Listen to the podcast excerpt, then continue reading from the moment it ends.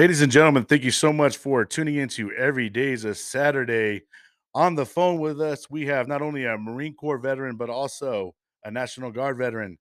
Jay Manley, how's it going? Good. How about yourself, Brian? Not too bad, man. So you have quite the interesting story. You uh, served in the United States Marine from 91 to 2004, and then looks like you took a little time off and joined the National Guard around 2014 to 2021. So let's uh, hear your story, man. All right. Well, I started out, well, I graduated school in 90. Growing up in central Alabama, jobs wasn't plentiful. So a friend of mine that was a year older had joined the Corps a year prior. And he would come home and, you know, it was, I guess it was enticing. It was like, all right, you know, he was a smaller guy. So I was like, all right, well, if he can do it, hell, anybody can do it.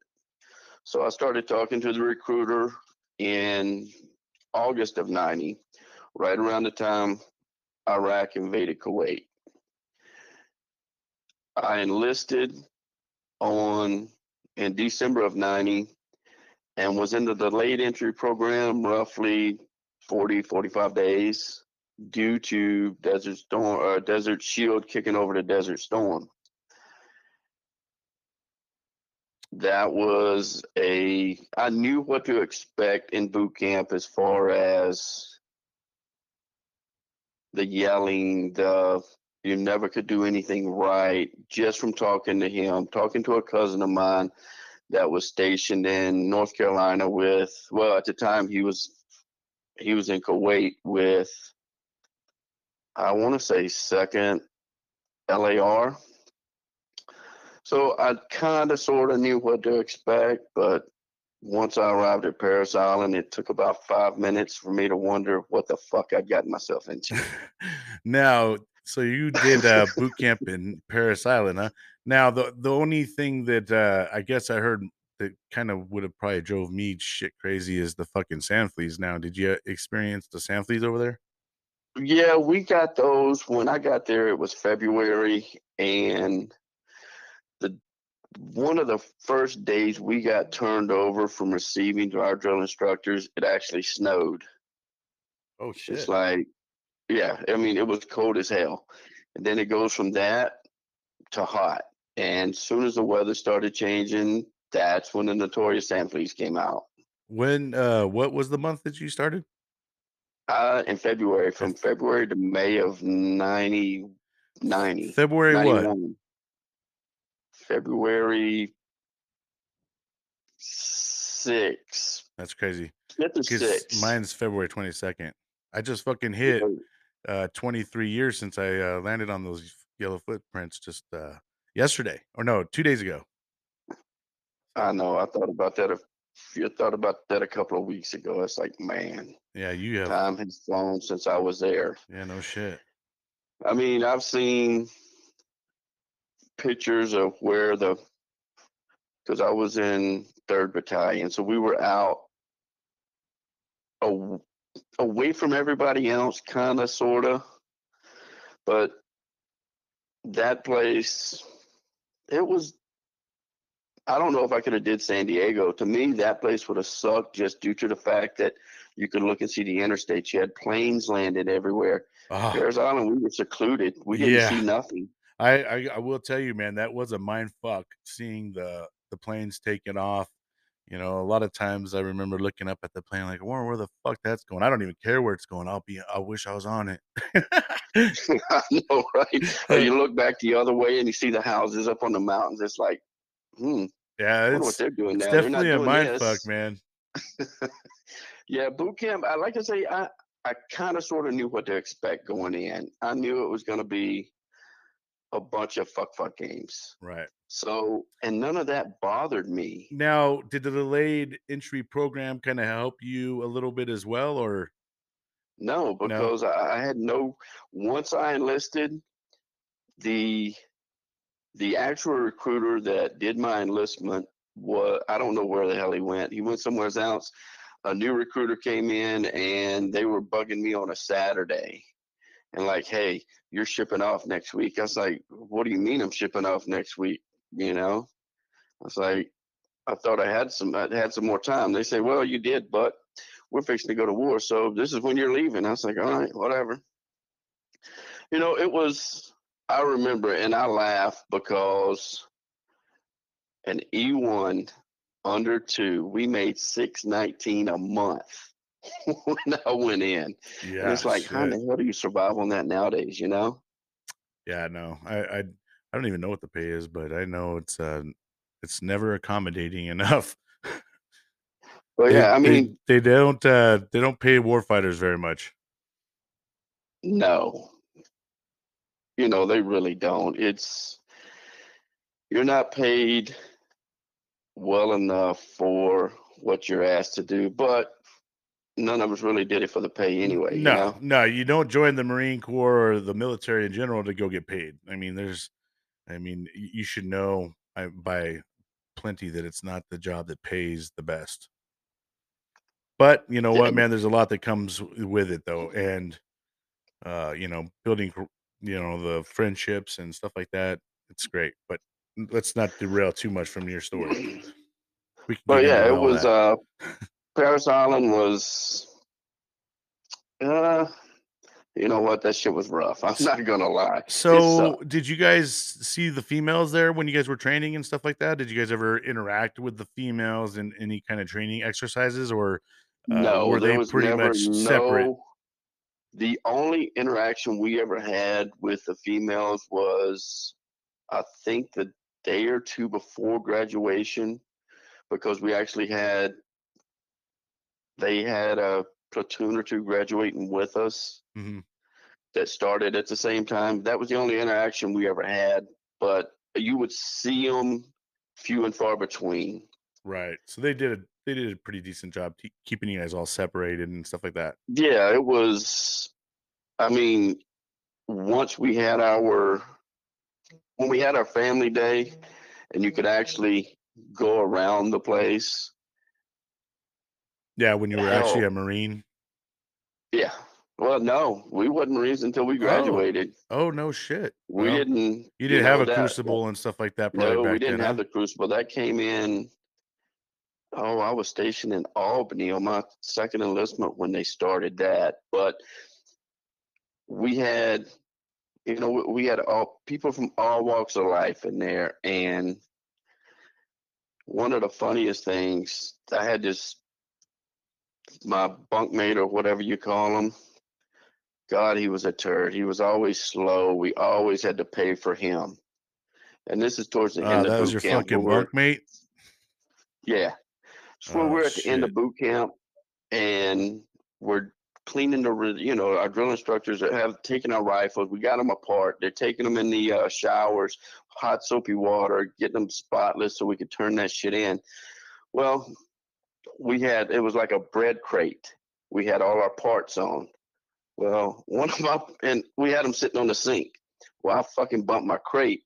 One of my little pieces fell down the sink. Oh fuck. I was like, oh shit. Well, he wasn't paying attention, so I stole his. oh shit. Did you see the All panic the set in him uh, all of a sudden, dude? Like, oh, he was the the drill instructors were asking, you know, hey, where's this? Where's this? Where's this? He couldn't come up with it. They tore all the fucking sinks apart before they found it. Oh, he paid for that dearly. But I called it payback because he shouldn't have buddy fucked us the whole time. yeah, no shit. That was yeah, that was one of the funniest things that happened. But it was hot and Humid, pretty humid there too, right? it was stupid humid. You know, they used to mix up uh I think it was skin so soft and alcohol. And that was our bug juice for the mosquitoes and the sand fleas. Didn't Wow. work with the shit because they got accustomed to it. But it was, you know what, it was different than the West Coast because everything we had was flat. Right, right, right. You know, we didn't have the mountains. Mount didn't have motherfucker and all those fucking mountains over there. no. it- you know, it was totally different. The only time boot camp bothered me, I guess, about the last two weeks, and it was like, all right, we've endured this shit for eleven weeks. Then I, that's when I started getting aggravated playing the uh, games, the yelling, the screaming, just the normal drill instructor bullshit, you know. Right. But now one of our drill instructors, he was I actually I seen two of them afterwards because one it was his first cycle and he would he was hell he was the new guy so he would tell us different things about the fleet and he would tell us about how he he had a house in 29 palms and well lo and behold that was my first duty station so I ran into him a few years later. The one that was a hard ass, he got busted for like the next cycle or something for putting his hands on recruits. I saw him in Okinawa. He was handing out linen as a corporal. Oh man, so you went to Oki, huh? Oh yeah. So definitely gonna have to share your stories because I never got to go over there, and there's a whole couple stories that I got to hear about. I'm sure you uh, partake in it too. But yeah, after boot camp, we did MCT. We did. uh We went to school in Barstow. oh, okay. So, uh, you, where did you do the MCT? Was it at Camp Pendleton around that time? or No, we had to go to that was all in Barstow. Camp Geiger. Oh, we did it at Camp Geiger. Oh, Camp Geiger for you guys. So That's right, because you're okay. So the East Coast, obviously, your MCT was at Camp Geiger.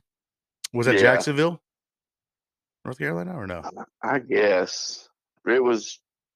It's like attached to Lejeune or something. Yeah, kind of. I think uh, because that's where I ended That up was going to the- schooling for. uh that was the only time I was ever there was for that brief time. Thank God. I don't know. I just didn't care for the uh, East Coast bases. Right. You know, after we left MCT, we went to Barstow, which that was a So what did you go to school for? You were, were you a thirty fifty one?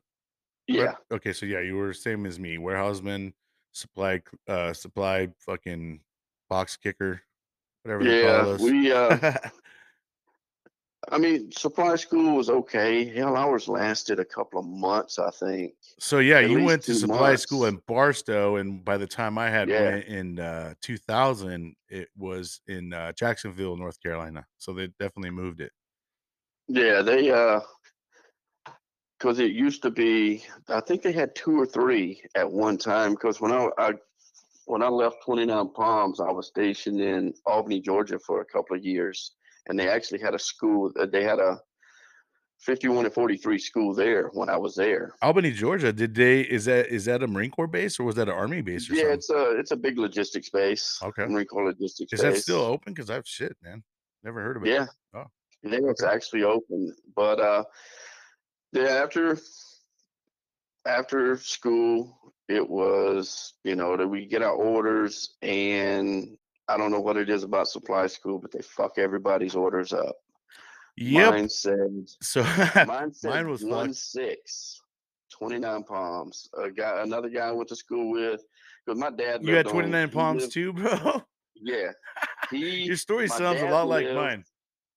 my dad lived in you know i think he was in canyon country at the time so it was great because i'd go see him on the weekends well a guy I was in school with he didn't want to stay in barstow so hell i would take him. Well we got orders to the same place. They both said one six 29 palms.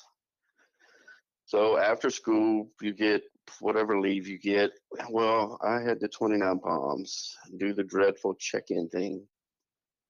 Get there check in and they're like oh well, your orders are wrong. One six in, is that is in north carolina i was like okay Wow. they make phone calls well they send me to one seven i was like all right and One at seven's where time- Camp Pendleton.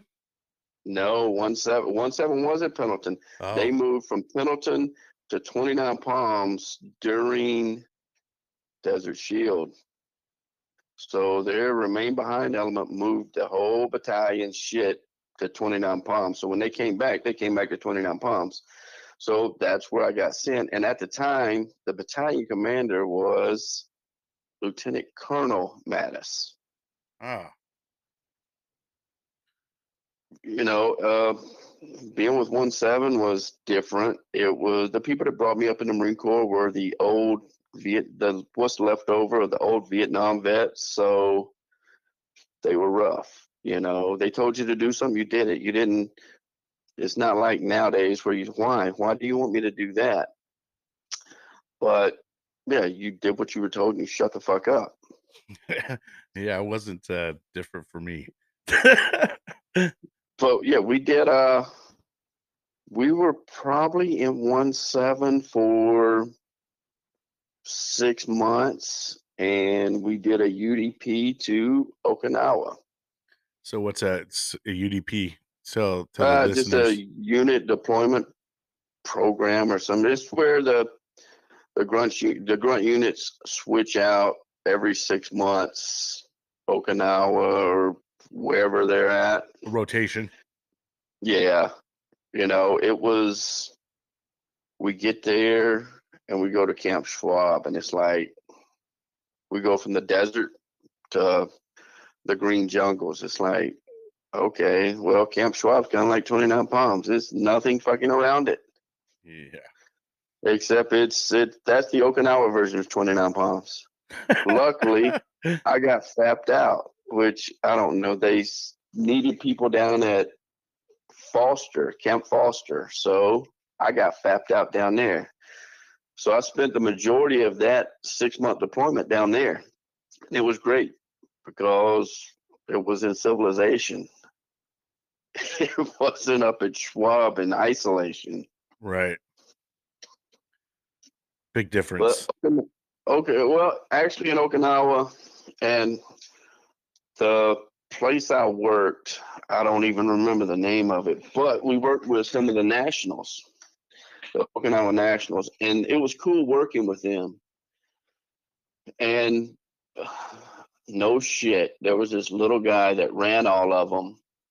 He was real, a real short Japanese guy, wore glasses, and his name was fucking Mr. Miyagi. I wonder why. and he was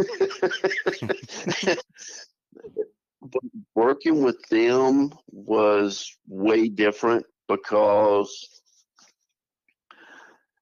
you got i mean hell you're working with them five days a week so you hell you become good friends with them yeah, leave it to the Marines to fucking make up some uh, nicknames for people. We're good at doing that. no this was the guy's real name Oh, Mr. His Miyagi real was his, name I was- thought, oh his real name was miyagi Well, shit. I thought you guys were I was like, uh, I thought you were fucking around with no that. Okay. No, his real name was fucking Mr. Miyagi. I was like, and I thought they were bullshitting me at first. I was like, yeah, Yeah, I thought you were bullshitting me. So no, I get was his name. that. nah, I know. Damn, dude, that's But crazy. uh, yeah, working with them was cool because you got to understand their culture. Okinawa was different. It was still a lot of places that we would go to bars, restaurants, markets, and they wouldn't serve us. They would tell us to leave. Too many know- problems uh, from past Marines or something. No, it was they just still held a grudge from World War II, I guess. Right. Yes, You know, feel it very welcome. Yeah, now up at Schwab, they would protest a lot. Oh no shit. Yeah, they would stand outside the gate with their signs. They would protest, you know, Yankee go home, Yankee go home, which I can understand why, but I also understand what we brought to their economy. Right. because on every base we you know we the okinawans had you know they were they had jobs on bases it was that was a that was a different place to be a lot of people loved it but i mean it was It was an island. How long? How long were So you there for? Six months. Six months. Don't Yeah, uh, most don't don't most guys have to go there for a year usually? So you get kind of lucky. man, Yeah, they go for a year, but the reason we went for six months is because I went with just on a the a whole temporary. battalion. yeah. You know, and whoever, whatever unit we relieved, they came back stateside. We were there for six months. When it was time for us to leave, another unit came in and replaced us. You know, my job over there, we we did a lot of driving, so that took some getting used to because you're driving on the wrong. You're driving on the left side of the road. yeah So we had to we had to go get Japanese. It was on base, but we we had to have our. It was a like a Japanese like a Japanese stamp on our little military license to say that yes we could drive over there because we understood the rules of the road and the traffic laws and the signs and everything. And me being a smart ass, I called the guy that was ad- administering the test, Papa San. Well, it pissed him off, so he failed me the first two times. shit. I mean, it was it was a different place. It was it was cool, but Now I heard most of the guys that uh like say they would get a vehicle over there. There was a lot of rotating vehicles because guys when they would leave they just sell it to the next marine or someone. yeah, we bought a. I think me and Hope bought a. We bought a old ragged car off of Massasarn over there for like twenty bucks a piece or something, you know. Right. And then hell, we sold it when it was time for us to go. But yeah, you the stories you hear about Okinawa, a lot of them are true. You know. yeah, let's hear uh, about that uh the show over there. Oh, you're talking about the banana The, show. the infinite you- yeah. That was, you know, Holt and I went to that, and I don't like snakes. Well, the first thing, and one of your previous guests, the, I mean, they told it spot on the way it happens, and it's it's an old mama son that comes out. She's the one that does the banana show, and she comes out and she has this snake, and she's fucking dancing around us with this snake. And it was like, Big ass ready to go python or something. no, I don't know, some kind of weird ass little snake. Oh, well, little I don't like snakes in general. in general. So, you know, she comes out after she does that, she disappears, she comes back out and she stacks this yen up on top of beer bottles. Well, she squats down on it. oh my gosh. Yen disappears, and then she starts. She'll walk around. And she, you know, she would say one, two, three, and she would spit you fucking change out. Well, Oh, they had this one dude. He he hadn't been there long. His friends had him drunk. They told him, "Oh, mama, son, he's Cherry Boy. He's Cherry Boy." Well, his stupid ass got on the stage. Wow. That's when it makes you sick because Mm. the banana goes in, she counts again. Every time she counts, she spits a chunk of banana out. Man, that's fucking sick. this this dude is just laying there eating it. It's like, ugh. it's like, yep, you will be in BAS tomorrow. Yeah, You're going to dude. sick call. Getting a fucking shot. But it's Okinawa was it was cool. The technology over there is what was real cool. You could buy shit there that wasn't even thought of in the it wasn't even available in the states yet. That's awesome. Yeah. You know, but I was glad when we came home. When we came home, it was, you know, my wife at the time picked me up. We we got picked up at the battalion grinder. I was like, oh, I'll drive. First thing I do is turn out on the fucking left hand side of the road. Oh man. Took you a how long do you it took you a little while before you got uh used to driving again? How long do you think you took it? Yeah, it, it was about it was a few days Yeah. because even there, the, you knew when somebody new was driving in Okinawa because they would drive on the right side of the road. So you knew they were the hell they had just got there and they just got accustomed to driving. But we wasn't back from we we got back in August. From February to August is when we were in Okinawa. And around November time frame is when you've seen all of the news media showing the starving children of Somalia. No man. Well, we got sucked into that shithole that December. Because I want to say we were in the air when, because we had to go, we went down to Pendleton and drew desert camis for that. And we actually drew the old chocolate chips. right. Yeah. And some of the some of the camis we had still had uh they were still pocked up with oil marks from hell Desert Shield. Wow. But yeah, we got dropped off in the Mogadishu in mid December. And that place was a shithole. All right. Let's stop right here real quick because we're only allowed to record for like 20 minutes and we're going to pick right back up into your story. All right. So you dropped off into Mogadishu. Yeah, it was mid December. It was it was a couple of days after my 21st birthday. Because I turned 21 on a Sunday, being stationed on the West Coast, hey, we could buy booze on Sunday. So that was great. Two or three days later, You had that We all calculated out. oh, it just, it it fell perfectly, you know. But we got dropped off there. None of us knew what to expect. You know, we get to the airport, and you hear all the gunshots out in town. That that place was a shit show. It was, to me, it was worse than Iraq. Just because every day it was you were getting shot at you heard shots are getting shot at every day but one of the craziest things that happened there was it was right after i want to say right after the first of the year and george bush senior came to visit they put us on the tarmac out at the airport. We had to take a bolts out of our weapons, muzzles down. We stood on this black tarmac for, I don't know, an hour or so waiting on him to come in. He was coming in off the ships. He gets there, he gives his spiel. And I'll never forget. He said, uh, Well, I know what the big question is. When am I going to get y'all home?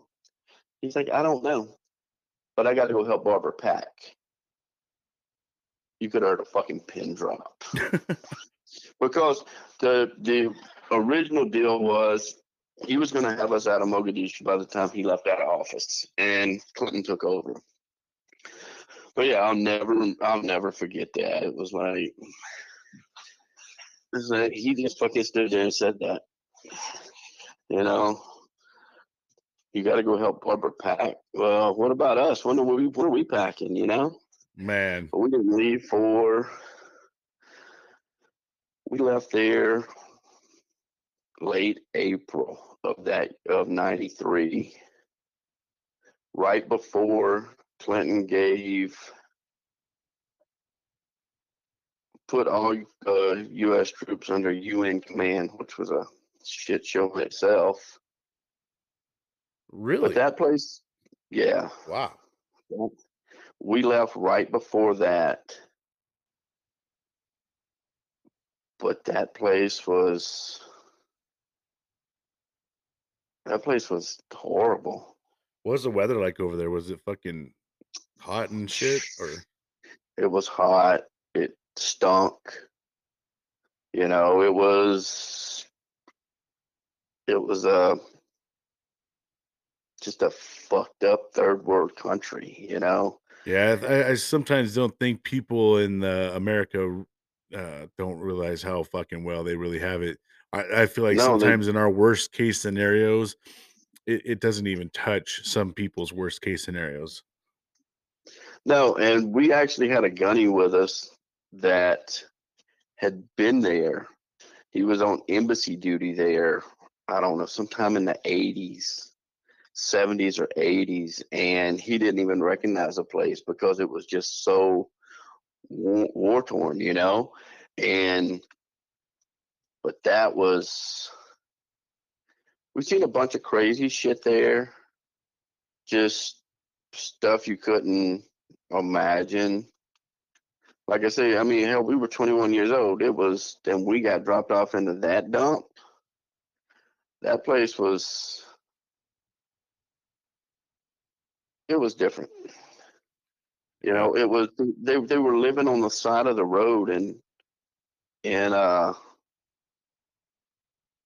makeshift fucking African hooches. Yeah, and I It mean, was being your guys' ages, man. I mean, fuck, dude, that's the first experience for all you guys. You guys are used to living in America, and you know, up until I that mean, you point, I'm sure everybody had great life. hell, I never flew until I went to boot camp. Right? And but after that, I mean, hell, after that, I flew all over the world.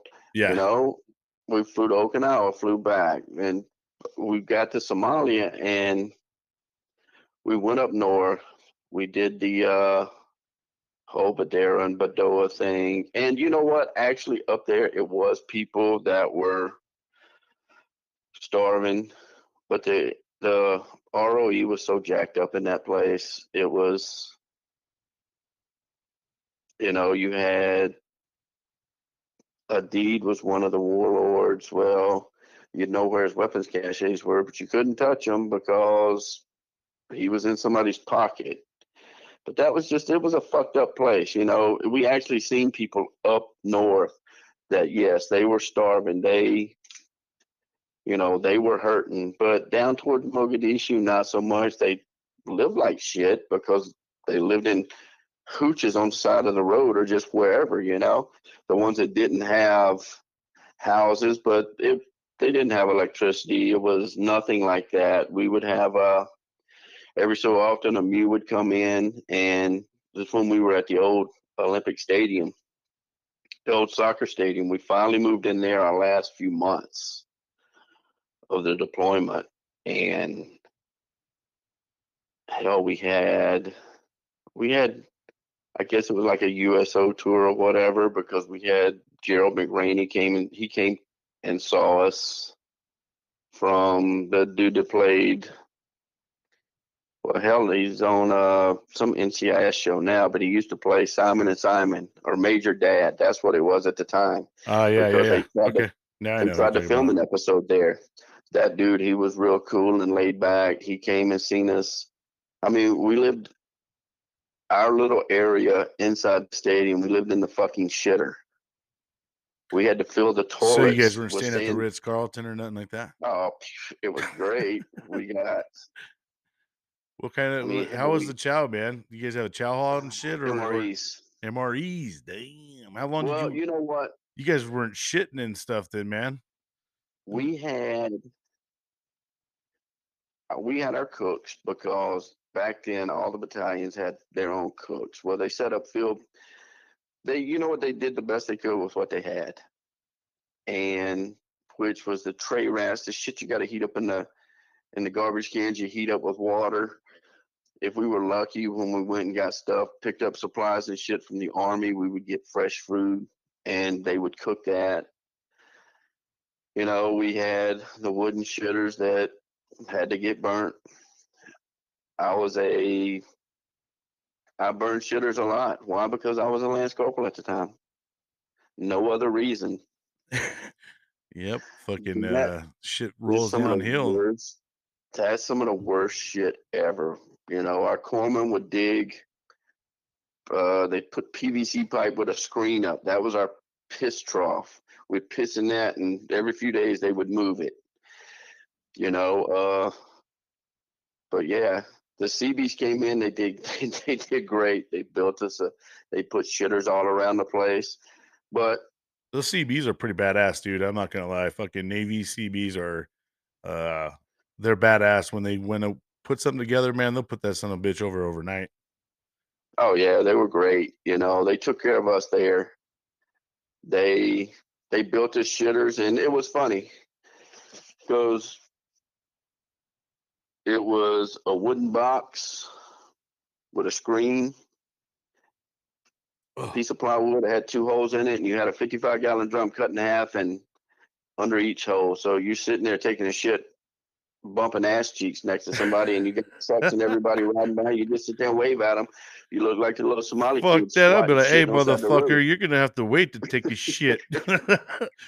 I mean, we didn't showers were somehow I don't know. We got shower bags, big green canvas shower bags that it's all gravity fed. So you throw your water jug outside and let it get good and hot all day, and then you can bathe with that.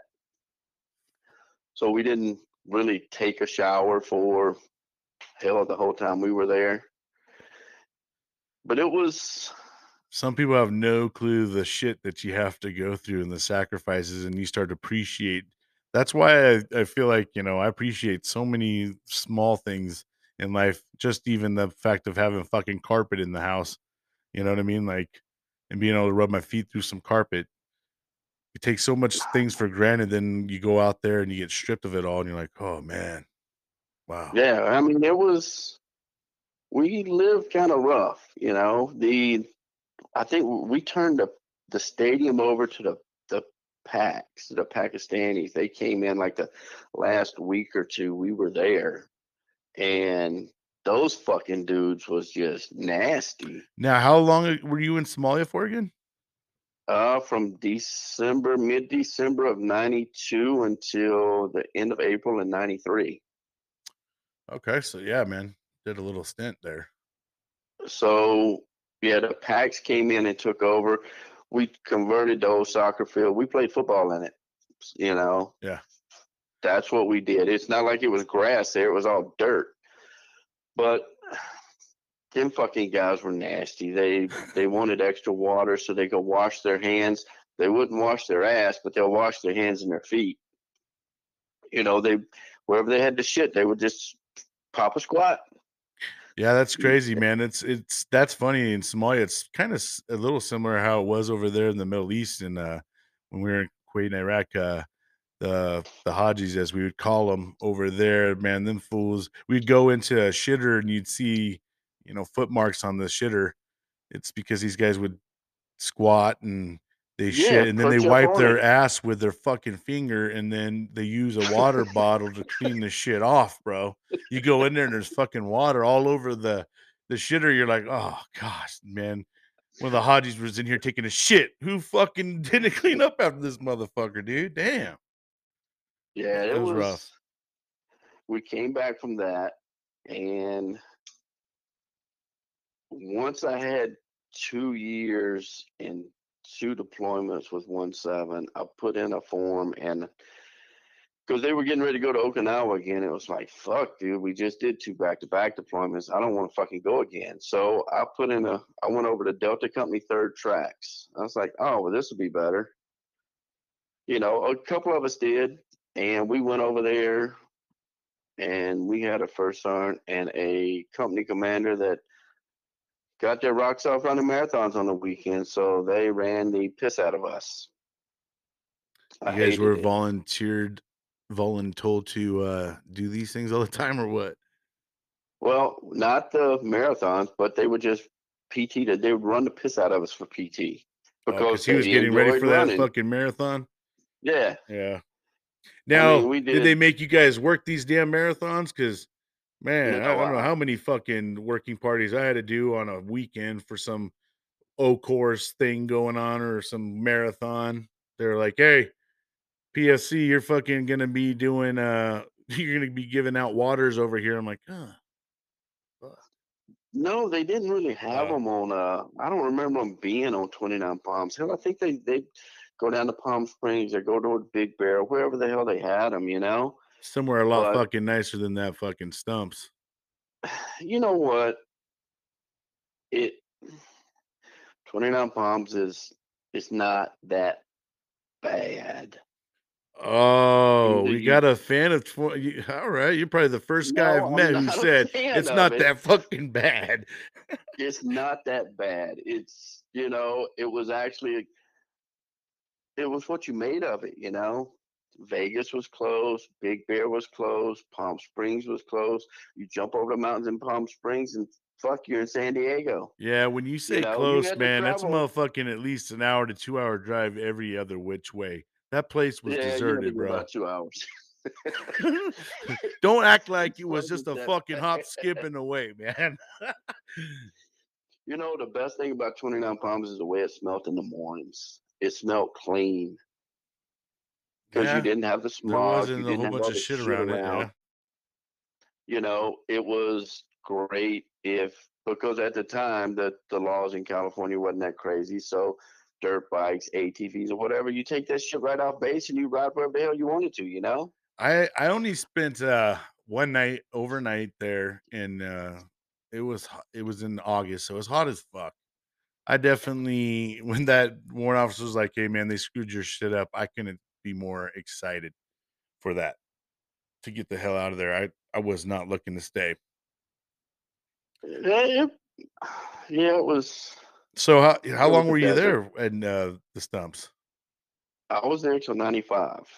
Okay, and it the the house I had on base it was it was a old cinder block house they probably built when the base was first put there. But the coolest thing was I could see you had base Bear. housing because you were married, or? Yeah, yeah, okay. Because what I was your could rank at this point in time? you know what? I picked up corporal in 94 so I mean hell I was a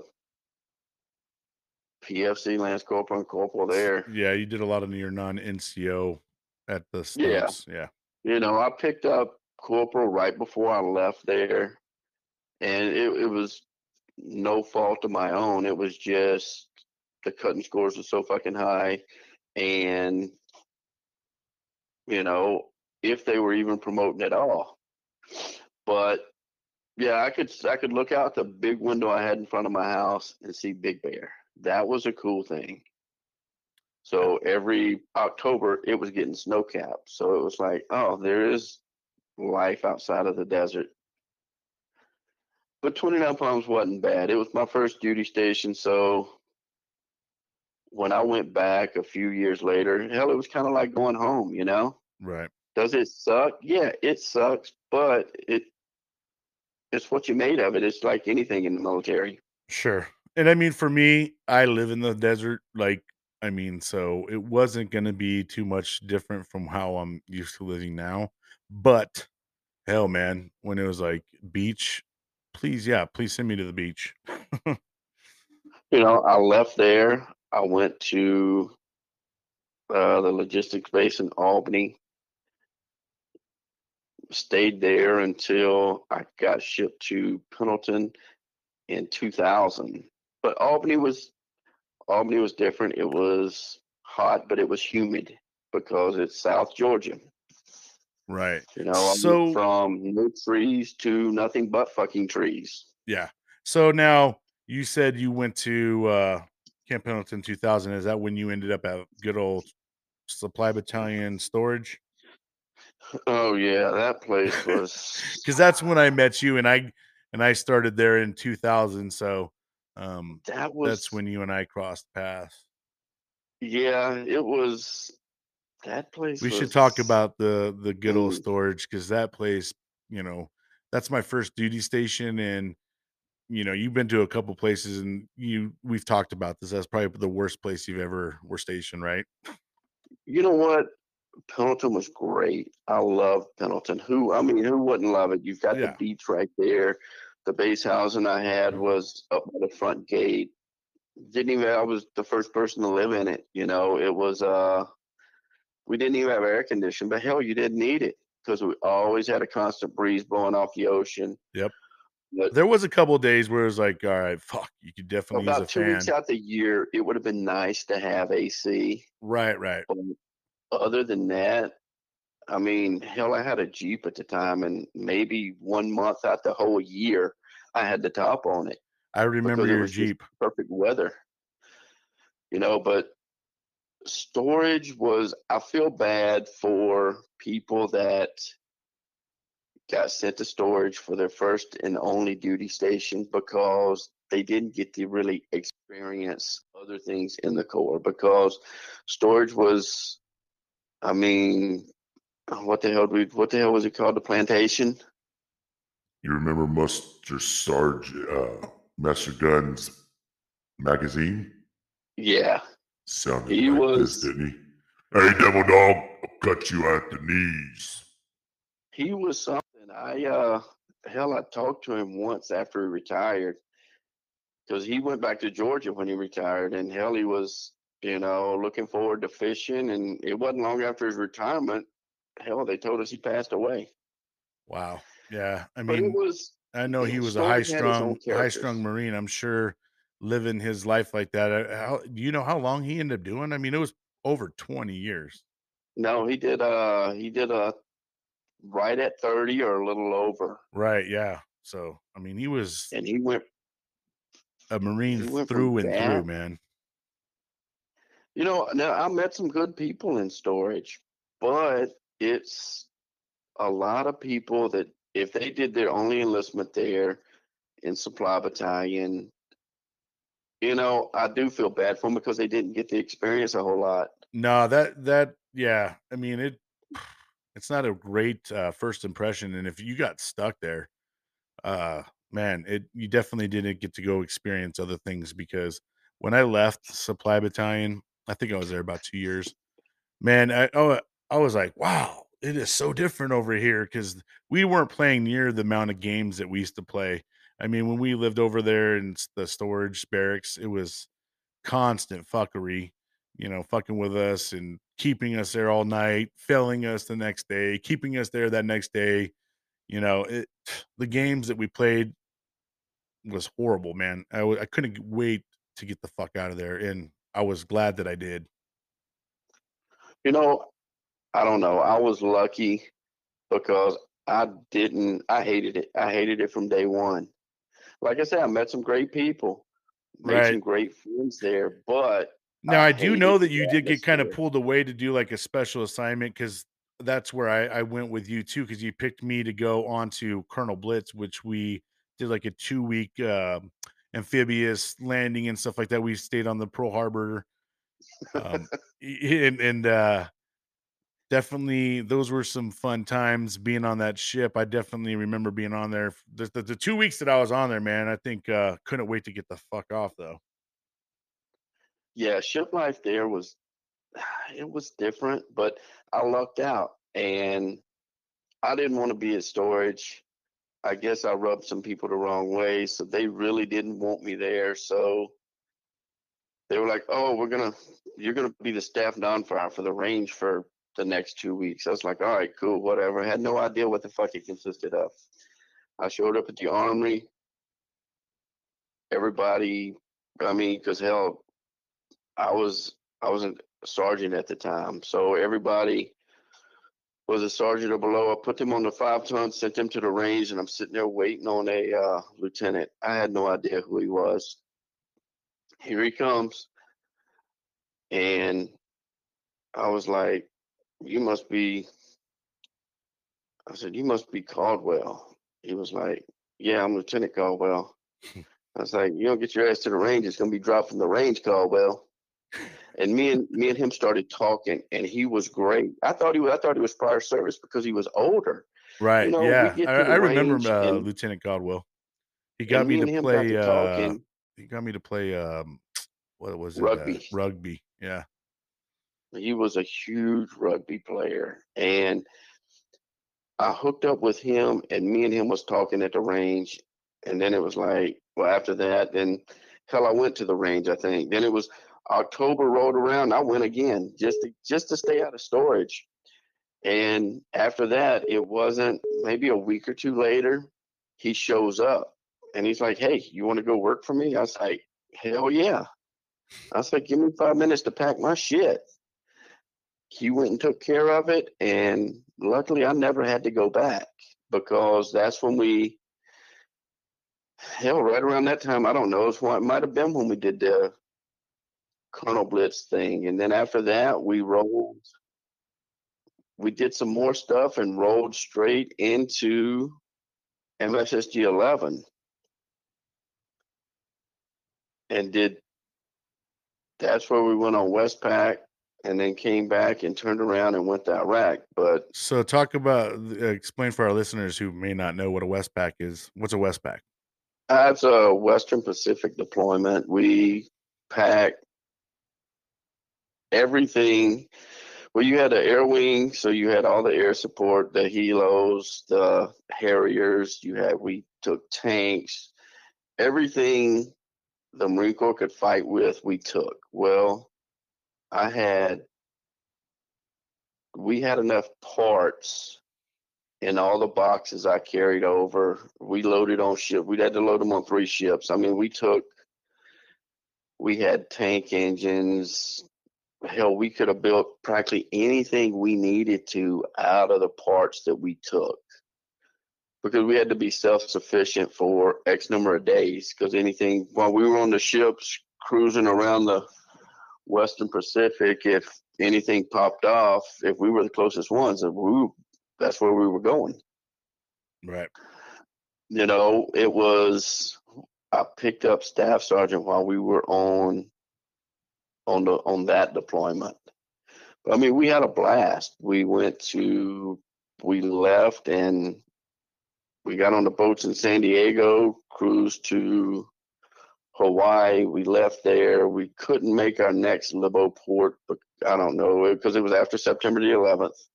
Uh, We were actually so they they got a little bit stricter stricter with you guys after 9/11 in terms of Well, Libo was, uh, ports.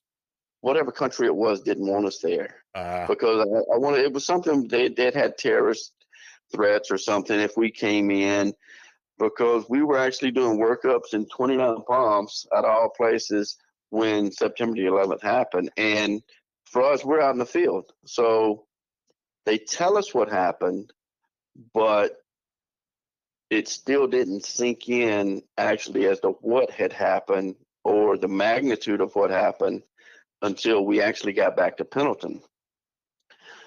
Because hell, we luckily, like I say, I was with Dave, so we had white vehicles instead of we we went to the motor pool and got a couple of the uh, GSA vehicles, which are normal vehicles. I think hell we had like an F two fifty or something, so we didn't have to ride in the convoy all the way up from Pendleton to Twenty Nine Palms.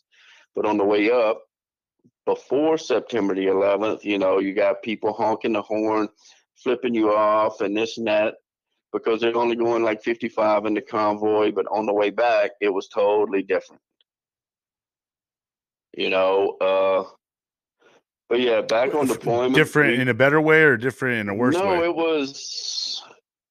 I I don't want to see another September the 11th, but I would love to have what it it brought a lot of people together. Today, Yeah. I wish we had the America we live in today would be the way things were on September 12th Right.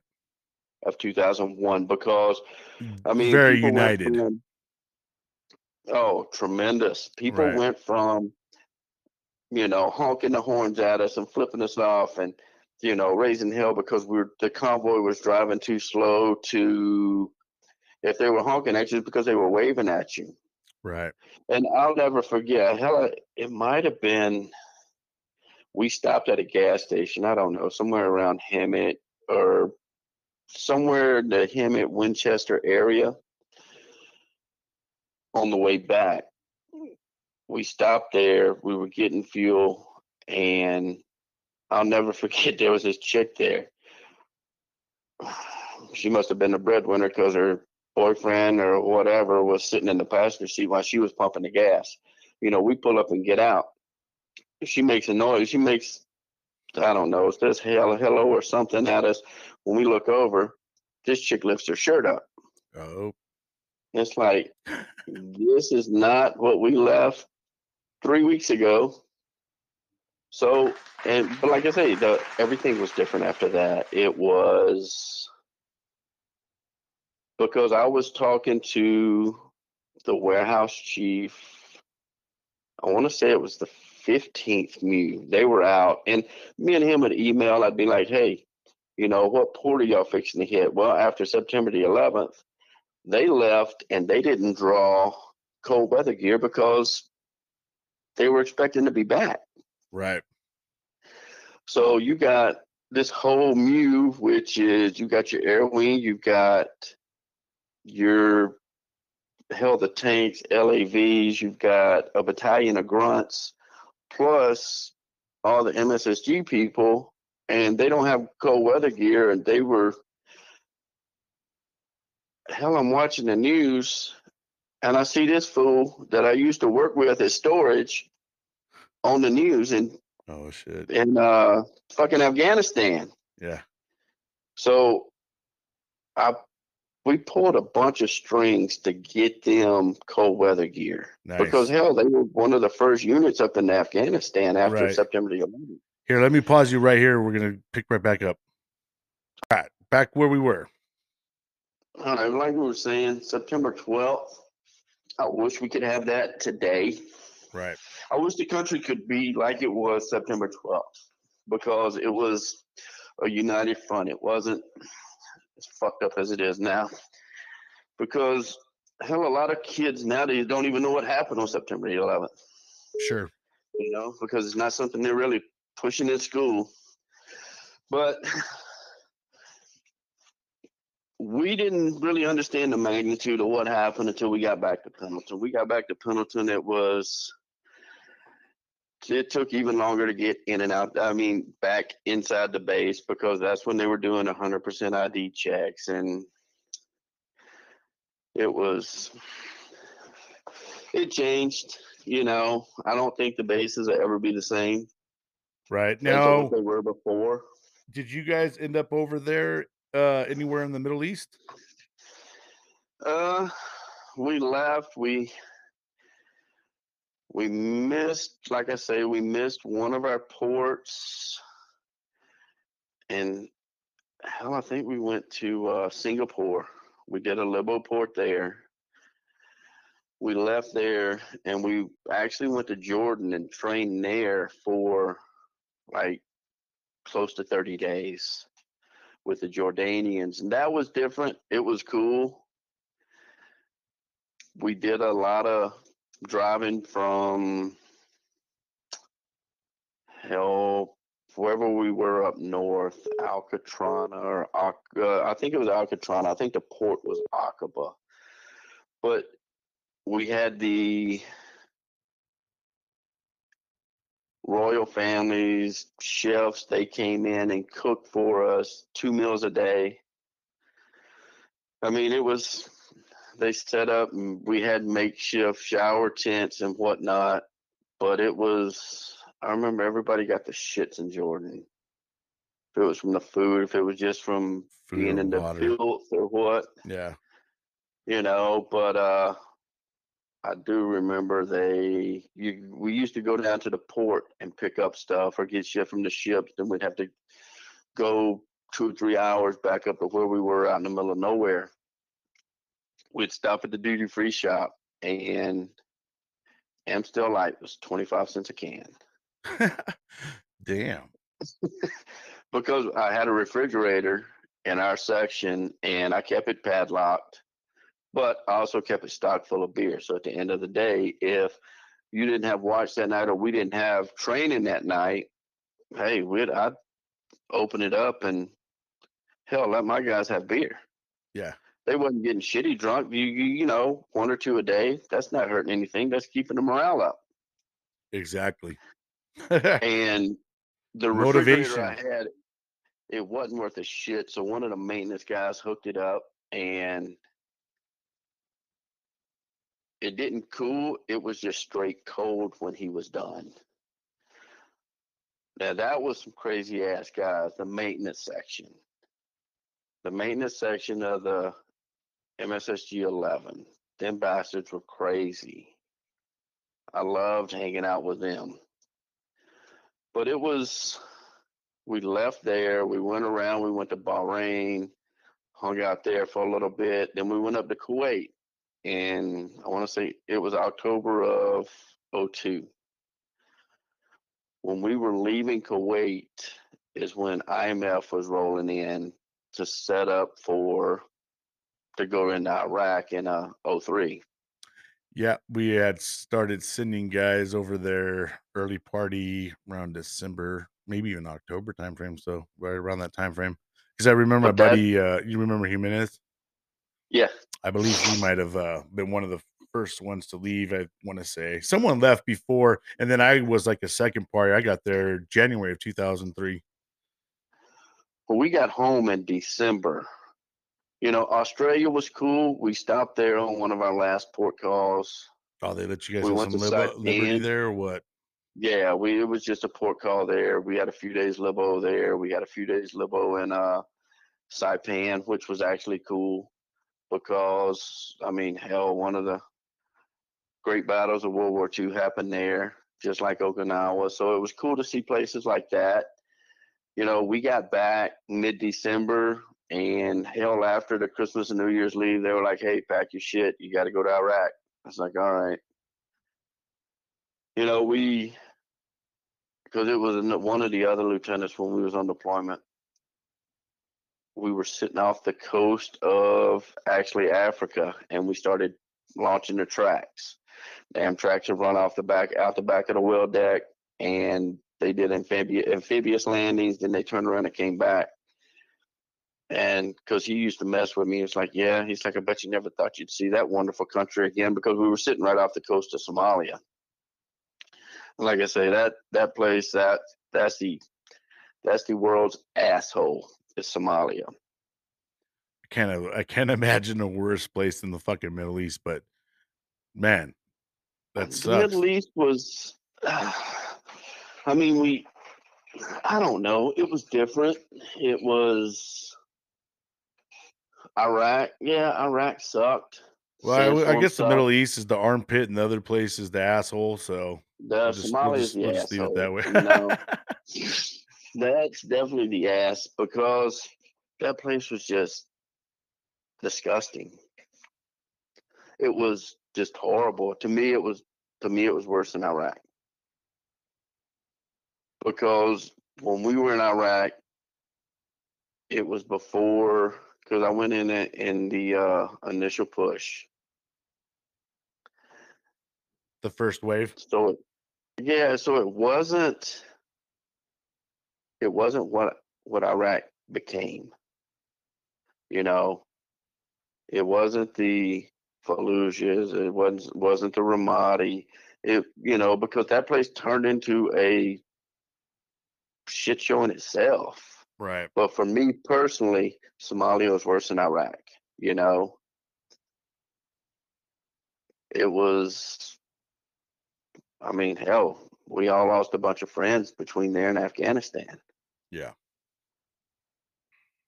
You know, I actually, my wife and I named one of our youngest, well, my youngest, our youngest son after a guy that uh got killed over there. You know, he was with the MSSG with us. He was one of the corpsmen, and he was just a a great guy. You know, Yeah, man. and when it came time to name him, I said, "Look," I was like, "How about this?" I said, "We'll name him this after your grandfather." I was like, "And we'll name him this after John House." Man, that's that's uh much respect. you know, and his wife was actually a co-author on a book a while back, or his widow was a co-author on a book because the sergeant major we had with uh, MSSG 11, he was just this big yoked up fucking guy. He, you know, the Marine Corps wrestling team and all this, and I think he did a stint as a DI. He did a stint as a uh, officer candidate instructor at Purdue. So he was real stickler for the rules and shit. But and he's a great guy. I, I still talk to him to this day.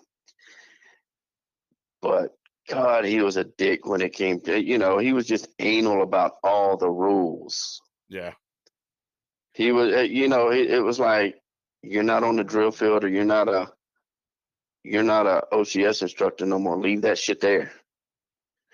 But he was great, you know. He he's he was a hard ass, but he was a good guy. He was a Marine by the book, huh? I mean, he, he was so anal he'd bitch as if we didn't have our covers on the side of a vehicle. Right.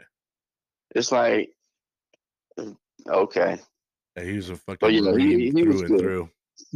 he was, and like he was a poster child. Right. Just, you know, he was one of the co-authors on this book that they uh, put out a few months ago. Just telling his story, you know, That's and good. all it was was a bunch of veterans, or eh, they were either vets or a few Gold Star families got in and wrote their stories. And you know, as soon as it goes hell, both of them actually told me, "Hey, we got this book coming out." I say, "I said, well, you know, this other person?" They're like, "No." I say, "Well, he was a sergeant major," and I was like, "You know her? That's his widow." And they're like, "Oh, well, damn me hell, they didn't even know," you know. But yeah, that, it- it's actually a pretty good book. As soon as it came out, hell, I got it. I uh, did the advanced copy of it. Just you know why? Just because. Just to support him. What do you happen to have the name of the book? Oh sh- no! If I was at if I was at home, I would. Fucking I'll text it to you. But uh, no, yeah, I mean, it it's me. a great, it's a definitely great like to book. check it You know, because you you hear different perspectives from all different people, all different branches. That's good. I like that. we got back in 03 from Iraq. Once the once the 11th MEU disbanded, the next guys took over, whatever. I got sent back to Supply Battalion. It was like great. This fucking shit show again, but Good old storage, huh? it- No, I didn't go back there. Oh, As okay. luck had it, I got sent to work at the four shop Okay. and they stuck me in charge of I don't know the 22 area maintenance or something. It it wasn't bad. We had a little shop. We'd show up there. Guys would go cut grass, or if units had to come check out lawnmowers, weed eaters, whatever, they did it there, and it was great. You know, for the most part, I wasn't bothered. I was going to school to learn how to work on motorcycles at the time. So it was a win-win for me. And then everything changed there when the warrant officer that was in charge of the Ford left and they got somebody else in charge where they wanted to be. They wanted to be in charge and they wanted you to know they was in charge. It was Right. one of them. okay. It was uh I don't I'll never forget because I'm I'm a staff sergeant sitting there and I got this master gun just raising hell with me. And he tells me he's like, Well, I'm a master gunnery sergeant in the Marine Corps. I say, Okay, I, I see that on your collar, you know. And he's like, Well, do you know what that makes me? I say, hmm, I don't know, pathetic. And then he just goes off. He's like, no, that, no, because he told me, he's like, that makes me like a god. I was like, no, it makes you kind of fucking pathetic, I think. You Oh, know, but this guy, he just came across as a dick from the Right. get go. It's like, man, fuck you. I was like, I'm getting out. And I got out because I had orders recruiting duty. Well, at the time they had, and like as a B billet. I was, yeah, I was going to go do my B billet there. That was before they opened, they made the uh, SOI instructors or any of that shit B billets because I'd have probably chose that, but I sure as hell didn't want to go to the drill field. I wasn't, I just wasn't digging on all that. I said, well, fuck it, I go be a recruiter. And they came out with a, you know how the Marine Corps is famous for their tattoo policies. They came out and it was like, you, they didn't want tattoos showing below your short sleeve dress shirts. It was like, well, I'll, I'm fucked. So I decided to get out because my reasoning was I was scared to go to recruiting duty. And this was a, it was new. So who was to say they weren't going to send me back, you know? right. send me back with what a fit rep that because I actually called the school and they didn't have any guidance on it yet. I said, look, I was like, if I get sent back because there's new tattoo policy, what's my fit rep going to reflect? They're like, well, we don't have any guidance on it yet. I was like, so it's going to look like I fucking flunked out of school. they said, well, I was like, well, piss on that. I'm not going to re-enlist for four more years. That'll put me at 17 and not be able to finish out my last three. So I got out and had a 10 year break. You know, I missed it and I wound up I was doing environmental work after I got out because when I was stationed in Albany, we did we had to deal with the EPA and stuff, and they told us, you know, if you had this this many local classes, they came out with a new MOS in the Marine Corps. It was a oh, what the hell was it? Uh, 9954, I think. It was something to do with uh hazmat. Well, me and another guy met all the prerequisites. So we actually went to a week or two long course and got the secondary MOS as, you know, in hazmat. So I kind of used that when I got out. I did environmental cleanup. I was doing that. And a couple of days after Katrina, I came to New Orleans, you know, and never left. It's not that it's a great place because crime sucks, and you know, thank God I don't live in New Orleans. I live out from it, but the job I've got now, it you know, as a DoD civilian, fell in my lap because my boss, I was actually working at a bike shop at the time, and he came in to pick up parts, and we were talking. And he said, "Oh, do you got any combat awards?" It's like, dude, fuck you. I don't know you. You know, leave me alone oh, were you in the military? It's like, you know, mind your business. Well, he he's like, oh, well, do you want a job? I was like, sure. And I kind of blew it off. I thought he was bullshitting. He called me the next week and he was like, hey, you want a job? I was like, I will come see you Monday. That's my day off. How's that? And I've been a DOD civilian ever since. And like I say, if the job fell in my lap, I'm glad I've got it for retirement purposes. Right. But I was, I still wanted my retirement. And I was talking to my wife. I said, look, I was like, I want, I was like, I got too much time invested in the military to just walk away. And I put it off and put it off. And it just so happened one of the guys that worked for me with the Hell 11th MEU was in charge of the recruiting station New Orleans. He was a hell. He was a he was a gunny at the time. Last time I seen him, I was an E6. He was an E5, and he tried and tried, but with both arms sleeved out, he couldn't even get me in Corps reserves. The National Guard was like, "Well, we'll take you." I was like, "Okay."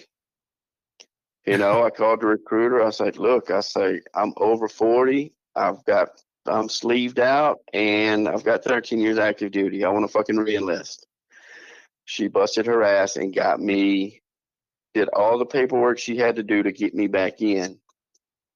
And I reenlisted.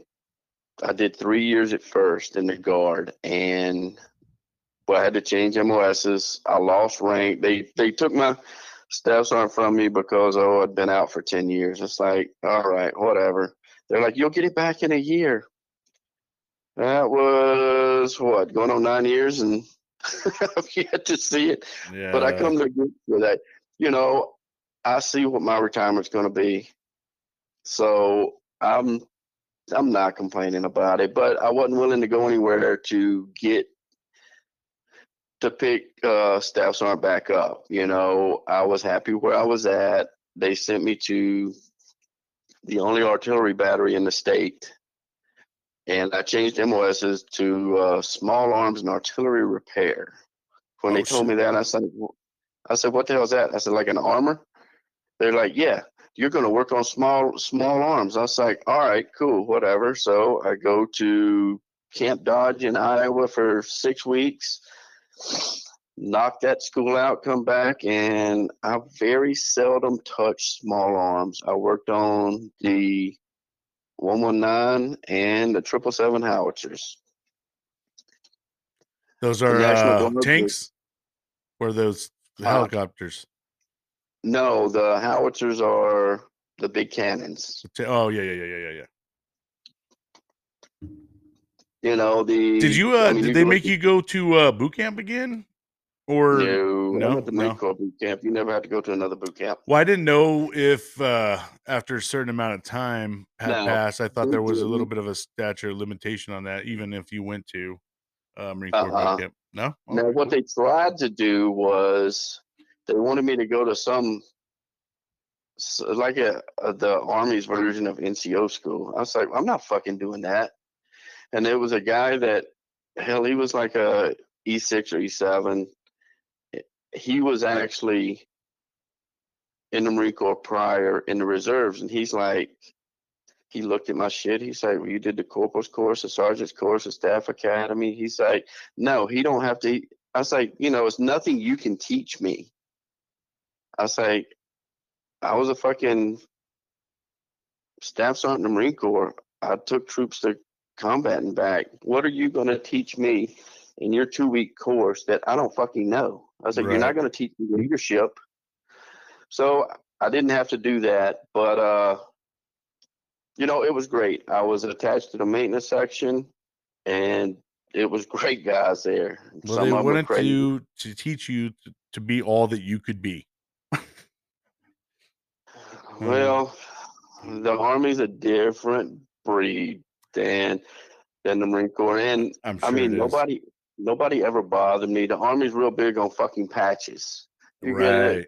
Hey, here's a patch. You know, you got your unit patch. You got, you know, if you ever Your been on combat and- deployment, you get a fucking patch for that. Well, me, I chose the First Marine Corps Division patch because that's who I was with in Somalia with one seven. Was the First Marine Corps. I mean the First Marine Division. So we were well, I wore that patch. So and it was me and maybe three other people in the whole battalion that were prior Marines. So we got along great. You know, we were all assholes. But the recruiter, my son wanted to join the Marine Corps, and I wouldn't sign for him at 17. You know, I wanted him to go to college and be an officer. Why would I want to? I didn't want him to go to the hard route the way I did, enlisted. Right. So, you know, he kept on and on, and he decided to join the guard. I was like, all right, cool. I got him hooked up with the same recruiter as that got me in. You know, she got him in the same unit, the same section. I was a gun mechanic. He was a wheeled vehicle mechanic. So he worked on the Humvees, the trucks, shit like that. So that was you know what? That was one of the highlights of my my military career was getting to serve with him. It was. I That's a pretty unique uh, situation. It is because I mean, how many people can really say they've served in the military with their child? Right. It's that's a very uh the very uh, I do I do that know that there are some cases out there, but it, you don't hear about it all the time. They, there, there are some, but there's it's not that many. No, because it's it's it's it's one thing that maybe they served around the same time, but to be in the same unit and like work in the same general area, that's Yeah, that's pretty mean, rare. We worked in the same section. Yeah, that's that's except- rare. I handled the gun section and you know and but it was kind of uh, you know what? I guess it was he got a lot was expected of him because he was my son and not from me because I knew what he was capable of but you know the other because the, the army doesn't have staff NCOs. It's just fucking NCOs. So all the NCOs and everybody, they were expecting a lot out of him because he was my child. Right. But we were, like I say, I wore a first Marine first Marine Division patch, and we were up in Mississippi at Camp Shelby doing our three week annual training during the summer. I'm sloshing around in the mud helping a guy get a Humvee unstuck, and this guy is. We had a, our ex a new XO. He was a light bird. He was like, "Hey, hey, Sergeant, where'd you get that first Marine Marine Division patch?" I was like, I was like, well, I was like, at the time, Lieutenant Colonel Mattis was my first battalion commander. I said, what the fuck you know about that, sir? He's like, I was a Lance Corporal twice. What the fuck you know about that? I was like, nothing. You got me. so, I mean, hell, he was prior enlisted, and you know, he did uh enlistment in the Marine Corps. He got out like uh E5, E6. He joined the Guard, and hell, he went the officer route. Now he's a probably a full bird. Right. But it was the Army's different. It was. I made up my. I knew it was time for me to go because you got to figure being in the guard, the people don't have the discipline that active duty has for one because they do it one week out the month, two weeks out the summer. Right. So, you know, the mentality isn't there. Because I told him one day, I said, look, I said, we're going to have to bring your parents to drill today, day tomorrow. Oh, really? What we going to do? I was like, well, I'm going to line them all up. I'm going to take this belt off and I'm going to beat their asses and I'm going to show them what they should have fucking did to you turds. And Uh, they're like, that's just messed up. I was like, no, I was like, the way your parents raised you's messed up. You know, and that granted, it was some good people, but it was there's good and there's bad in every branch, every, you know, active reserve, whatever. right. Because when I was when I got sent back to supply battalion, one of the guys called me in 04. He was like, Hey Staff Sergeant so and so just got arrested. NCIS is here. Well, I go to the barracks, I talk to NCIS. Well, come to find out, the one of the biggest fucking ecstasy dealers at Pendleton worked for me, and I had no idea. Oh shit. You know, so Hmm. it's I mean, he came and did his job. I didn't Yeah. care what he was doing. I didn't go check every move he yeah, made. Right. and you know it was it was I've met a lot of good people in the guard it like i say it was totally different they nobody really bothered me because they just seen me as an old marine Right. and i did my first first three i was coming up on my first three years i just had knee surgery i had a full beard and a marine corps t-shirt on i go over to uh the company office and whatnot. I'm talking to the guy. I said, Hey, I was like, Is my knee surgery going to affect my retirement? He's like, No, we can do it now. I was like, Okay. Well, he calls upstairs, dude, and I reenlisted in the National Guard for five more years to cover my seven in shorts, a bandaged up knee just from knee surgery, a full beard, and a fucking Marine Corps t shirt. That's how I reenlisted my second time in the Guard.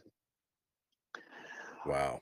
But It was, you know, it was different. Like I say, there everything about it was different. Working with the maintenance section was great because I had my own trucks. I had, you know, I had big ass trucks loaded down with tools, and we'd go to the gun lines. Me and my guys would go to the gun lines.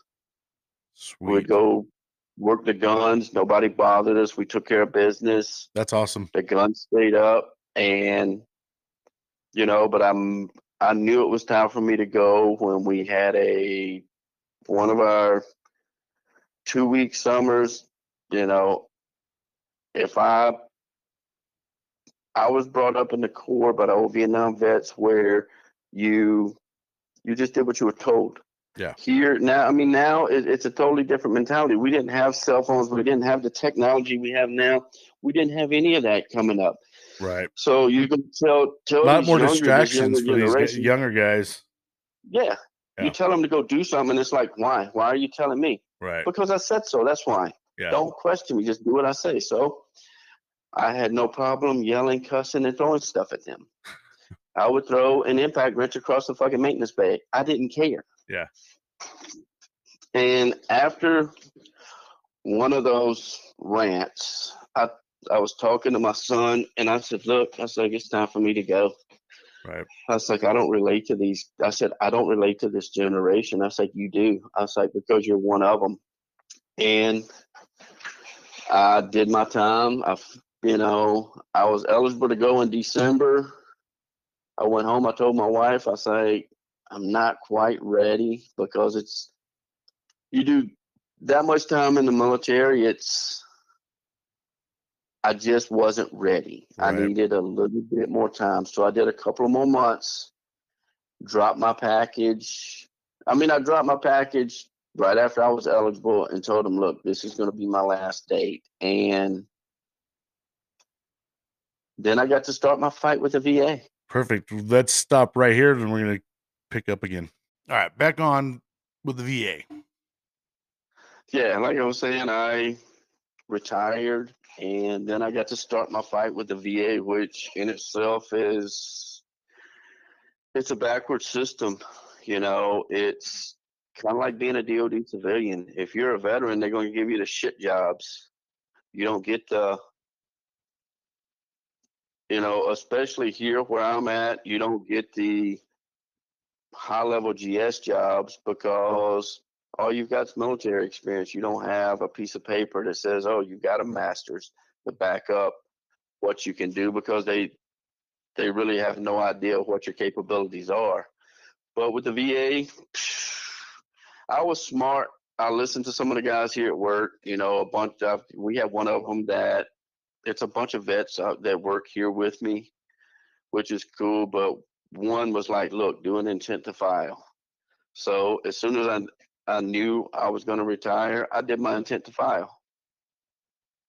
To Well, get like at least on the zero percent or whatever it is to get on the Well, I just did an intent to file. I right. put all my claims together and I, I put all my shit together and put it in the system and said, look, I plan on filing this, but because they, they give you 12 months to file it. Okay. Well, when I was going through the out processing with the guard, one of the guys told me, he's like, hey, you know, have you did anything with the VA? It's like, no. He's like, call this guy. They're a veterans advocate. They're state, Louisiana state employees, but that's their job. They are veterans advocate. They help you fill the paperwork out. They submit it for you. I was like, cool. I called one of them, submitted everything, and it took, I did my compensation and payment exams and you know it took a couple of months and they came back and said yes we're going to give you this amount but this and this and this isn't service related it's like how so i did an appeal i did an appeal over uh, right at a year ago i'm still waiting on the response for the two appeals i did but the va system is it's It's rough, man. it's, It's, you- yeah, it is fucked. And I feel, you know, being that I went down this the whole path and uh, it took me years, like I think about three to five years to get where I'm at today. But um I feel like the way the the VA is set up, man, it's it's it's made for they they it seems like to me they basically deny almost everybody the first time that they submit. So they kind of I think in their head thinks, well, well, once we fail these guys, they're not going to come back again for a second time because I think they do understand that a lot of us veterans for one, don't like doing paperwork and don't like doing appointments and all that shit. And of course, what do they do? Throw nothing but paperwork, nothing but appointments at you. And uh, it starts to get a little discouraging, especially when you go to these things and then, you know, a couple months later, you get a fucking paper in the mail and it says denied. And you're like, what the fuck? So then you got to start the whole appeal process up, and then you're you're going right back through it all again, man. And then lo and behold, after you do the whole appeal process, then they fucking they pass it. And and you know, so it's just crazy to me that they always it seems like they always, you know, deny people the first go around and then they seem to accept them the second time. So if you're listening to this and you're fighting with the VA, the the main thing is is don't fucking give up because that's exactly what they want you to do is give up. And you know, luckily for me, I have a wife who's you know pushy pushy, and she doesn't mind doing paperwork and sitting on the phone waiting. So um, at least I have that because a lot of times I would have said "fuck these motherfuckers," and I've said that, and my wife's like, "No, we're gonna go. You know, we still got to keep fighting." And I'm like, "Uh, all right." But thank God because of her though, um, you know, I got finally where I needed to be. You know, it's uh, the VA does make it easy. But like I say, it was guys here that had went through the process. One of them was, you know, he got medically retired from the Seabees. Another, he got out of the army and he was, you know, he had a nice percentage, so they knew how the VA system worked. But what made it easier for me was going through a veterans advocate here, you know, because they knew how to fill the paperwork out. And I don't know if what other states have, but no, that's exactly what I ended here. up doing too. Is is is finding an advocacy person, um, you know, other than my wife, uh, that kind of knew all the ins and outs and the the the behind the scenes stuff. So you know, again, if you are listening to this and you're dealing with the VA, there are these um, advocacy, you know, uh, things out there. I found mine on Facebook, I think, and the you know they're not looking for money; they really are looking for you to go get your hundred percent or whatever you need. Yeah, because it, you know, a lot of people I've heard they'll go through these attorneys, but you got to pay the attorneys X number of dollars for a year.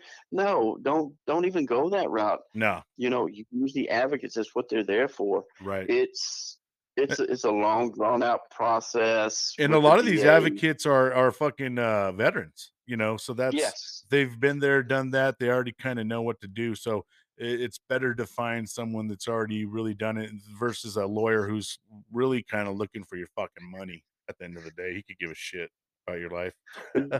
But you know, back to the guard thing real quick, something that I forgot to mention was not only was serving with my son great, when I retired, they talked my son into taking my job. So he had to go he had to go to MOS school.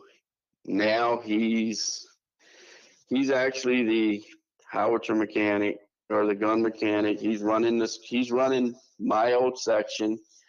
He did what he had to do, so he actually picked up his E5, and I was able to promote him. You know, That's I wish it would happen while I was still on, while I was still in, but it happened. He got promoted this past December. So, you know, that's what that was the last thing I wanted to do while I was in was promote him. So I actually got to take my old rank off my uniforms, promote him with that, and you know now he's running my whole section and doing great. And he'll do way better than I ever did at it. So did when you guys uh do promotions in the army or the National Guard, I should say, do uh you guys pin them the right way, how we do in the Marine Corps, without the backs and fucking wah, pop them on the collarbone or what? Well, since it is Hazing? It's the, no, it's the army. Well, you know what? When he, I think he picked up E two or something. Ah, I gave him the because he had the old metal chevron then. So yes, I did it that way. But the army doesn't put it on the collar; they put it right in the center of the chest with a Velcro patch. uh right. instead of instead of uh pinning him to his collarbones, I just had to pop him in the chest. Well, fuck, that works. It's different, you know. It's but it's yeah. Nowadays, that's the hell. It was hazing back then. It was hazing when I got my blood stripes and I had to walk the gauntlet. Right. So, I mean, I, I feel like anytime I've ever talked to someone who went uh, Marine to Army, there's always more pride being a Marine. Yes, Now, because that's what's instilled in you from the get go. right. You know. And it's not to diminish anything from anybody in the Army, the any other branches, but the Marine Corps holds its people to a higher standard as far as that. You know, the customs, the courtesies, the history. You learn where it all started. So, was uh, the National Guard a little bit more lax than what you were used to in the Marine Corps? Oh, it was way lax. you know, Yeah. it was it was way different. It was night and day from the Marine Corps. You know, I met a lot of good people there that you know I talk to to this day, and this you make friendships like any other way you any anywhere you go in the military, you know, and they were great people. But it's the mainly the the older ones, the ones that've been in for a while, or hell, been in close to you know, 20 years or so. Because hell, I joined the guard when I should have done retired from the Marine Corps. And, you know, be mid to late 40s trying to keep up with 18 year olds, that's a bitch. Yeah, I could see that. body definitely You know? doesn't heal and recover as fast anymore. No, it doesn't, you know, but it's yeah, it's different. It was way different. I had a blast with them, but it was it the Marine Corps? No, it wasn't even close. Now, do you feel like uh, maybe it, because it was like the National Guard versus, do you feel like maybe the enlisted side, like on the Army, you know, Army side, do you feel like maybe they're probably closer and it maybe it was just a whole reservist type deal? Or do you feel in general it's different? No, I think across the board it's different because, you know, we we pulled out of Kuwait, out out of Iraq, went to Kuwait, and we got sent to an army base. It was me, a gunny, and a handful of troops. And we would sit down and sit down in the chow hall where they'd get up. By the time we got drinks and came back, they were gone. They moved. So we never, and this happened two or three times. And I finally asked one of them, I said, Look, I was like, I know you're going to fucking leave, but why? And they were told to don't associate with the Marines because they're different. but even then, I mean, even when we were in. Somalia and we had to deal with the Army, they, it was a, like a totally separate rules of engagement for them, you know? Yeah. I know, I know, you know, seeing them in their uniform versus us, they definitely weren't uh sticklers on on uh their uniform is is like the Marine Corps was, man. Good God forbid you have like a fucking Irish pennant or something sticking out of your you know button.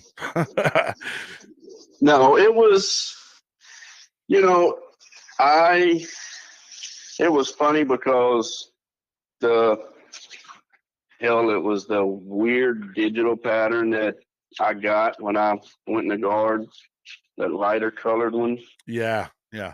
And hell, I would pull it out the dryer. I ironed it. Why? Because that's what I was used to.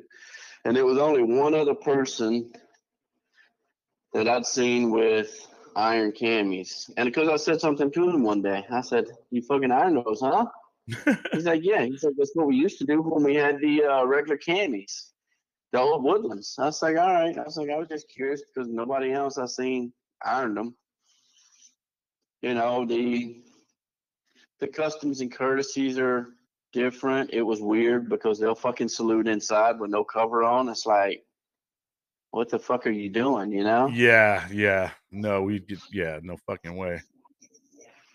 But yeah, all in all, it was it was a culture shock to to do it. But because the first drill, the uh, E7 I talked to, he's like, look, just uh, just observe, don't say anything.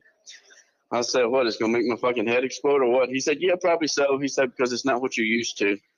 And I show up and this chick walks into formation with no fucking cover on. I was like, where the fuck's her cover? Why is her hand not on her head? You know? Right. shit that we were taught and it you know a lot of it's lax but like the gun crews those guys train just as hard as you know the active duty counterparts you know firing these guns the maintenance crews they were eh, when it comes to work they worked you know the maintenance guys worked, the fucking gun crews worked because they had to send rounds downrange and we had to keep the guns and the vehicles up. Yeah. So all in all, you know, is I seen it changing. It, it was a big change from just the the way things were in 04 to 14. And then I watched it change and get, you know, it's it's a generational thing because like I said, we didn't have the technology. Hell, even in 04, we didn't have the technology we had today. Yeah. Right. You know, nobody was at Technology now you can't even keep up with it, dude. The the technology's so fast. Like fucking you get a brand new cell phone and six months later, like, oh, the fucking iPhone 30 is coming out. You know, shit. But yeah, it's you know, I met a lot of great people. I had a lot of fun times in the military. When you think about the military, you know, my career as a whole, you don't sit back and think about the bad times. Right. The only thing you think of are the good times, and it's people I served with. My first enlistment that I still talk to to this day. Isn't it ironic how it works, man? Like when you're in the fucking Corps, all you think about is all the shitty things that's going down, and then when you get out, all you think about is all the fucking great things that you miss and stuff like that. And same thing, like even even like when you're in, man, like you're not wearing like Marine shirts and stuff as much, but you get out and you're a veteran, man. Now we're all fucking tatted up with Marine tats and wearing hats and shirts. You know, funny. it's just a. Uh, I mean, hell, like I said, I reenlisted in the National Guard with a fucking Marine Corps T-shirt on. Yeah. Who does that? right? I promoted my son. I told him. I called him that day. He's like, "Dad, I'm getting promoted today." I was like, "I know." They I was like, "I probably, know it's his strategy." you know, you're not the first Marine to win Army and or National Guard, so No, I'm sure they were like, uh, another one of these motherfuckers. You know? you know, and they. uh I told him. I said, "Hey," I said, "Wait till you see what shirt I got on." And I think I had a Charlie One Seven shirt on that day. oh shit. It was like whatever. They Right. they knew how I was, you know. I yes, I'm thankful that I was able to reenlist into the National Guard and get my retirement. But you know, was I you know, I don't tell people, yeah, you know, I retired from the guard. No, I was a Marine. Yeah, exactly. Yeah, because I I was pretty people. shocked to hear that you uh went National Guard, man. That was totally I did. You know why? Because yeah, I the National Guard used me for and they took you. The back. Marine Corps didn't want you back. No, because you were Marine- tatted up. Get back in the Marine Corps with my tattoos. The, Yeah. You know, I'm thankful that the National Guard said yes, we will take you. With, I mean, it was me and a guy sat down for like five hours with a fucking ruler and a camera taking pictures of my tattoos. Two months later, they fucking do away with the policy. It's like really, Stupid. but yeah, I mean, I can't. It, it was different, but I'm thankful that they let me reenlist and finish out my time and draw and you know so I can be retired now. That's great. Yep. You know, it was hey, they used me and I used them, you know. That's good, man. I, I- used them for my retirement and they use me for my back. Trade off. But hey, man, I want to say thank you so much. It's probably a good point for us to stop. We could probably talk all day long. Um, but I really appreciate you working through all the technical difficulties and stuff like that. Um, trying new things and uh didn't go as planned, but I really appreciate your patience with me, man. Appreciate you coming on, telling your experiences and your stories. I would love to probably have you on again if you're willing to come back on again. Um, But, uh, no problem. yeah, man. Uh, like I said, anybody, uh, this is uh, Staff Sergeant Jay Manley, United States Marine, also National Guard veteran. We appreciate you so much, man. Have a good one. All right, you too. Thanks, Brian. Thanks, buddy.